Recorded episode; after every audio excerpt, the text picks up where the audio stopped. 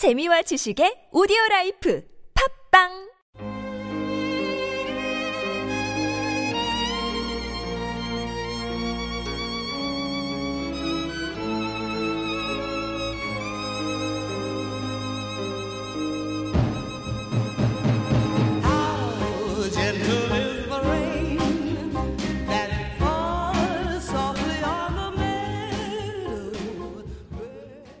안녕하십니까? 장소설입니다. 오늘 등록분 마지막 회네요. 제 소설 재미있게 들으시고 주변에도 많이 소문내 주시고 별점 주기와 좋아요 평가 부탁드립니다. 그럼 마지막 분을 바로 시작하겠습니다. 재미있게 들어 주십시오.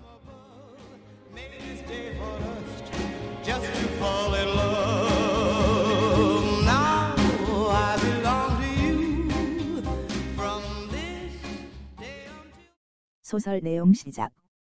51회 12장 성숙해진 수색팀 12장 다섯 번째 이야기 배신자 채원은 유나와 현우의 건의를 듣고 그렇게 하기로 했다.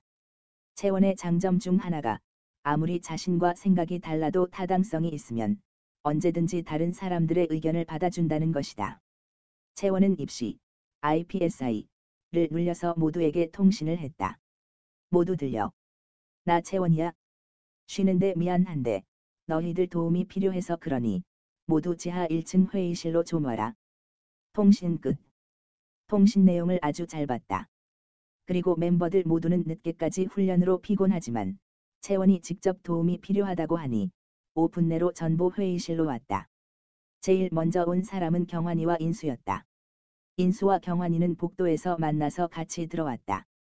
인수는 회의실에 들어와서 보니 유나와 현우가 있자 그들에게 먼저 말을 건넨다. 어. 벌써 왔어.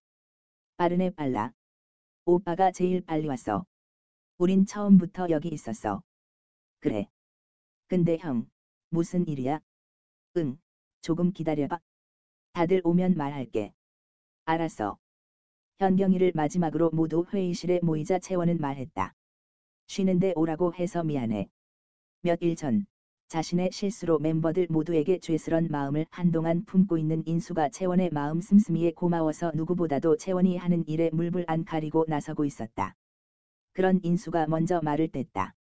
미안하다니 무슨 말을 섭섭하게 해. 형이 오라고 하면 당연히 와야지. 인수는 다른 모두들 보며. 안 그래. 인수 말에 정훈이도 같이 거든다. 맞아. 형이 달리 팀장이야. 팀장이 도움이 필요한데 와야지. 애들 한데 뭔 일 있었나? 하하. 내 꼭 사입이 종교 하나 만들어야겠다. 그렇게 말해주니까 부담이 덜 되네. 고맙다. 채원이 부담이란 말을 하자 인수가 말을 받았다. 형, 부담이라니 그런 말 하지 마. 진짜 섭섭해진다. 그나저나 무슨 일인데.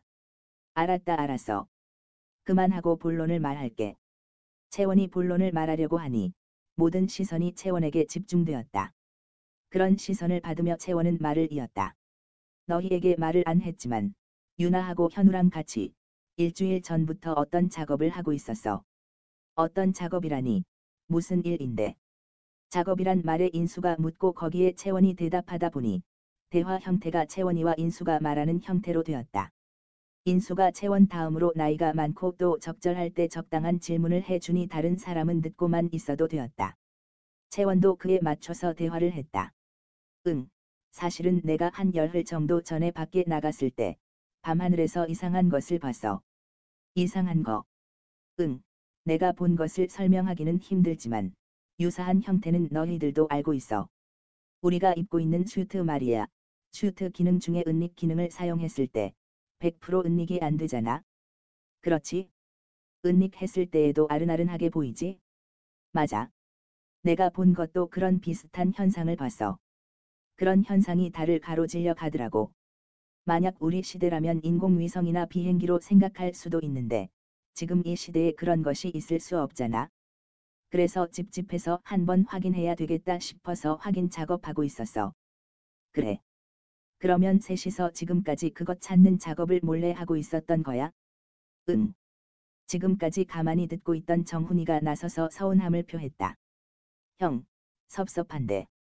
그런 일이 있었으면 우리에게 먼저 말해서 같이 찾아야지. 가만히 듣고 있던 현경이가 빙긋 웃으며 말한다.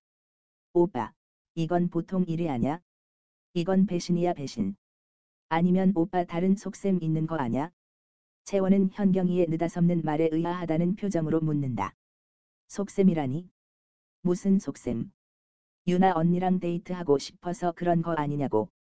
호호. 유나는 잘못한 것도 없으면서 뭔가 큰 잘못 하다 들킨 것처럼 얼굴 빨개지면 손살에 하면서 극구 부정했다. 얘는 아냐? 채원과 유나를 제외한 다른 사람들은 농담인 것을 알고 빙긋 웃으면 지켜보고만 있었다. 채원도 농담이란 걸 알지만 뭔가 들킨 것 같아서 우선 부정한다. 그리고 이 일에 대한 심각성을 이들에게 일깨워 주기 위해서 차근차근 설명한다. 그런 게 아냐? 내가 이상한 걸 보고 의문을 가지고 있다가 정재형 단장에게 실습 시간에 이것저것에 대해 물어봤었어. 그때 유나가 그걸 듣고 내가 찝찝해 한다는 걸 알고 같이 찾아보기로 한 거야. 그리고 현우는 시스템을 잘 다룰 수 있기 때문에 우리가 끌어들인 거고. 그렇게 해서 같이 찾기 시작한 거야. 그런데 내가 이상한 것을 본 시점에 확실하지는 않지만 이상한 것을 찾았어. 유나와 현우도 확인했었어. 그래서 같이 집중해서 찾고 있었던 거야. 인수가 채원이 이 일에 대해서 심각하게 생각하고 있다는 것을 알았다.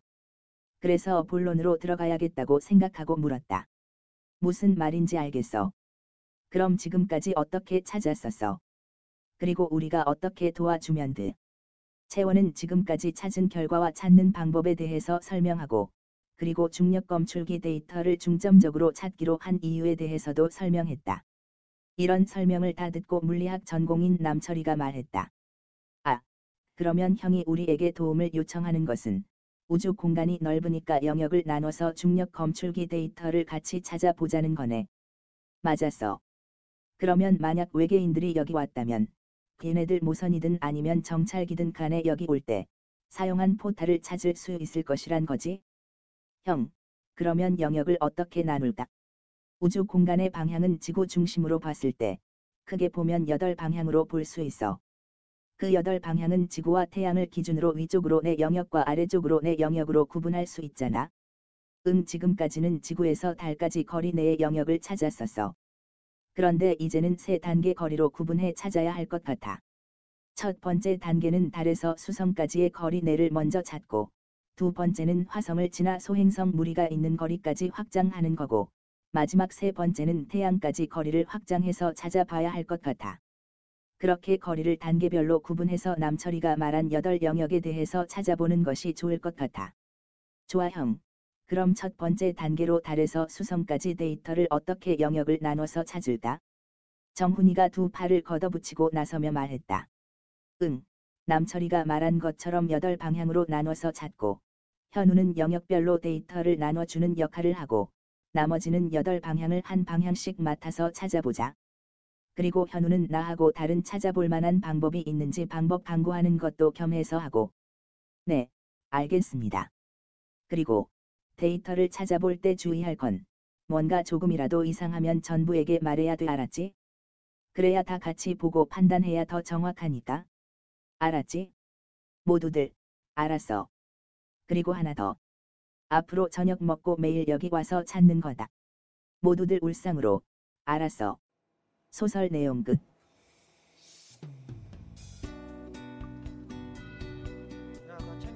지금까지 청취해 주셔서 감사합니다. 주말 마무리 정리 잘 하시고 내일 한 주 시작인 월요일 시작을 재밌고 즐거운 하루 되시길 바랍니다. 그럼 다음 등록 때까지 즐거운 이벤트 많이 만드시고 다음 등록 때 뵙겠습니다. 지금까지 장소설이었습니다.